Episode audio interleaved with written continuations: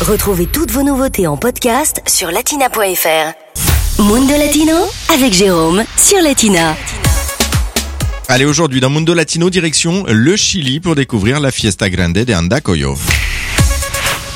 C'est l'un des plus grands pèlerinages du Chili. Chaque année, du 24 au 26 décembre, près de 150 000 personnes affluent de tout le pays dans un petit village minier de la région de Serena, à Andacoyo, avec un objectif, eh bien, se rendre en pèlerinage dans la basilique en bois de la bourgade qui abrite la Virgen del Rosario, la Vierge du Rosaire, une Vierge noire devenue euh, patronne des mines.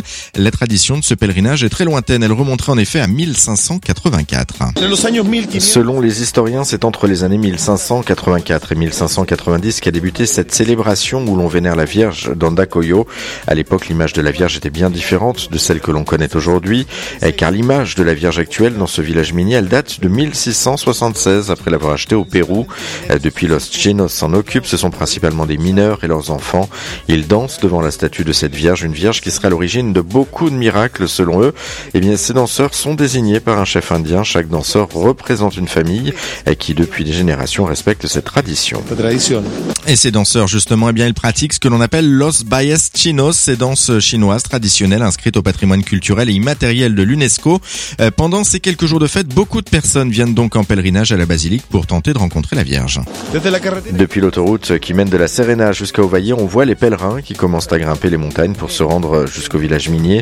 Il faut ainsi grimper 30 km pour pouvoir accéder à ce village situé à 1770 mètres d'altitude, un endroit dominé par l'imposante basilique. Et les plus fervents pèlerins font la dernière partie du parcours à genoux. À l'intérieur de la basilique, les pénitents sont à genoux, ils s'approchent de la statue de la Vierge. La plupart du temps, euh, la principale demande de leur prière, c'est la santé de leurs proches ou de leur famille. Un certain nombre vient également pour remercier la Vierge. Enfin, au-delà du religieux, le justement spectacle bat son plein avec des musiques et des danses, des courses de chevaux et des combats de coqs sont aussi organisés pendant toute la durée des célébrations.